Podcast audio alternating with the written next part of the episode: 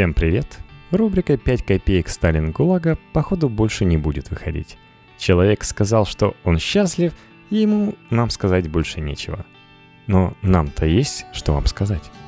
Например, «Вы там держитесь» или «Зачем танцуют калинку-малинку?» Текст Татьяны Становой, руководителя аналитического департамента Центра политических технологий для слон.ру. Дмитрий Медведев – невольно иронизирует над пенсионерами. Дмитрий Киселев называет заусенцами прозвучавшую в программе откровенную ложь, а Мария Захарова танцует на публике калинку. Что с ними со всеми случилось? Создается ощущение утраты адекватности и коммуникационных ориентиров значительной частью российской элиты. Пресс-секретари заигрываются в политику, пропагандисты становятся влиятельной партией, премьер скатывается в политическую бездну. Как это объяснить? Дмитрий Медведев, будучи в Крыму и фактически дав тем самым старт своему участию в думской избирательной кампании, совершил очевидную ошибку. Откровенно провально отреагировал на жалобы местных жителей, озабоченных мизерными пенсиями и отсутствием долгожданной индексации. Социальные сети были безжалостны – Медведева не высмеивал только ленивый. Нелепые заявления Медведева вряд ли можно объяснить усталостью, случайностью, невнимательностью или незнанием банальных правил общения политика с народом, особенно в период кризиса. Однако это, казалось бы, исключительное событие, которое могло в других странах стоить должности – в российской действительности становится рядовым признаком преобразования, эволюции режима. Диалог власти с обществом все больше походит на монолог, где условный выступающий так увлекся своей речью, что не слышит и не видит происходящего вокруг. Он настолько убежден в своем таланте, красоте, уникальности, что любая негативная реакция будет тут же объяснена пагубным влиянием бесов. У такой власти есть разные спикеры, которые говорят разными языками, разным вербальным и невербальным контекстом. Вот Дмитрий Медведев, который точно знает, что будет на посту премьера до конца президентского срока, ему нет большого дела до того, что там в народе. Его работа — сводить бюджет. Да, трудно, но вы там держитесь. — говорит он. При этом совершенно очевидно, рассчитывая на понимание и даже сочувствие, мол, видите, как мне трудно тут главой правительства работать. Денег-то нет, а все просят. Но держаться приходится, как будто приунывает сам премьер. Но говорит он это вовсе не бабушкам с мизерной пенсией, а самому себе. Потому что в его системе коммуникаций Никаких бабушек нет уже давно. Есть Путин, министры, Госдума, Единая Россия. А дело все в том, что этих условных бабушек, дедушек и остальных исключили из политики. Сначала народ голосовал за предлагаемый годами неизменный набор политических предложений. Затем эти предложения как-то медленно, но верно слились в единый пакет услуг – за какую системную партию не голосуй, получаешь всегда одну и ту же расстановку политических сил. Это как политическая продуктовая корзина, где все пропорционально подсчитано.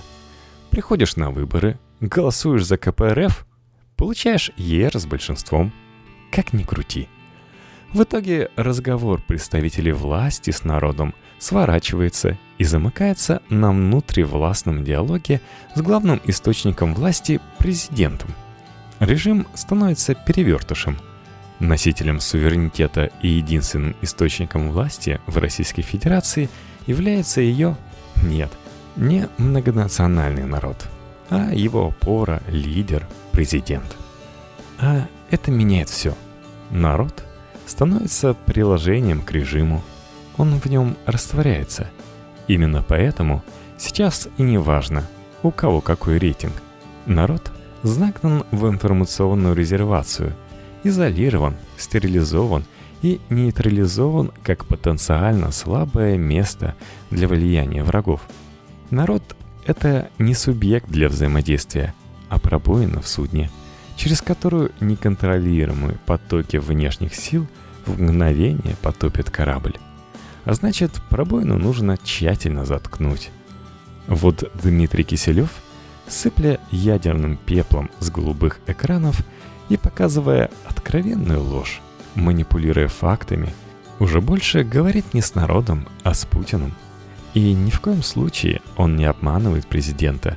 Просто истина важнее правды. Справедливость важнее закона. Мотивация важнее деяния. Политическая коммуникация идет не от частного к общему, а от общего к частному. Сначала патриотический, Путина направленный тезис, например, о загнивающем Западе, а затем факты. Причем с каждым годом работа эта делается все халтурнее, ведь доказывать уже ничего не нужно.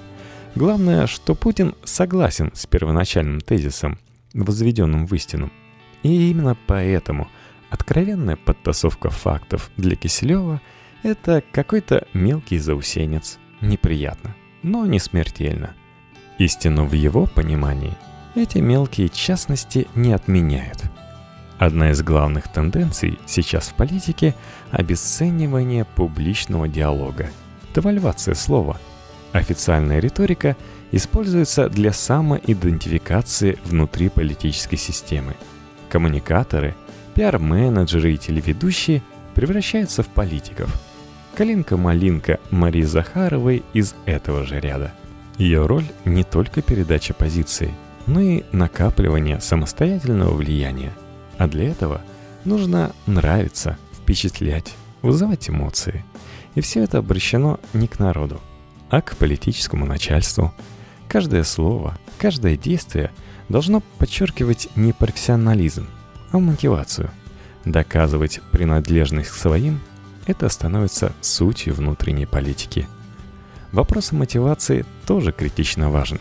Для Путина, которому адресуются действия и слова, принципиальное значение имеют не поступки, а мотивы. Именно поэтому, например, бывший министр обороны Сердюков избежал заключения. Жулик жуликом, но патриот. Поэтому друзьям можно многое, и за гранью приличного. Ведь они политически ответственная элита. Термин, за которым скрывается готовность платить высокую цену за право оставаться своим. Чем больше платишь усердием патриота, тем больше свой. Тот же принцип работает и в отношении врагов.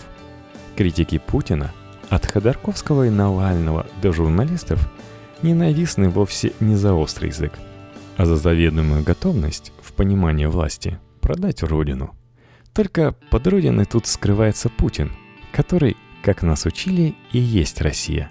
Разделение на своих и чужих производится не на основе совершаемых поступков, а на основе продемонстрированной мотивации.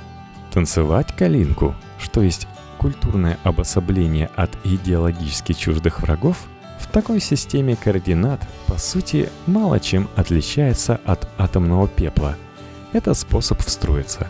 У каждого свои телодвижения. Так, что там с пенсиями? Да ничего. Власть танцует калинку, покроет врагов атомным пеплом, а пенсии не будет. На них-то денег не осталось. Бабушкам придется потерпеть. Пришло время, когда не власть должна понимать народ, а наоборот. Несогласный, либо заблудший, либо агент Госдепа – Именно поэтому Медведеву так хотелось понимания. Но вряд ли стоит удивляться, когда крымский казус Медведева объясняет провокации Киева или Вашингтона. Путин обязательно все поймет правильно.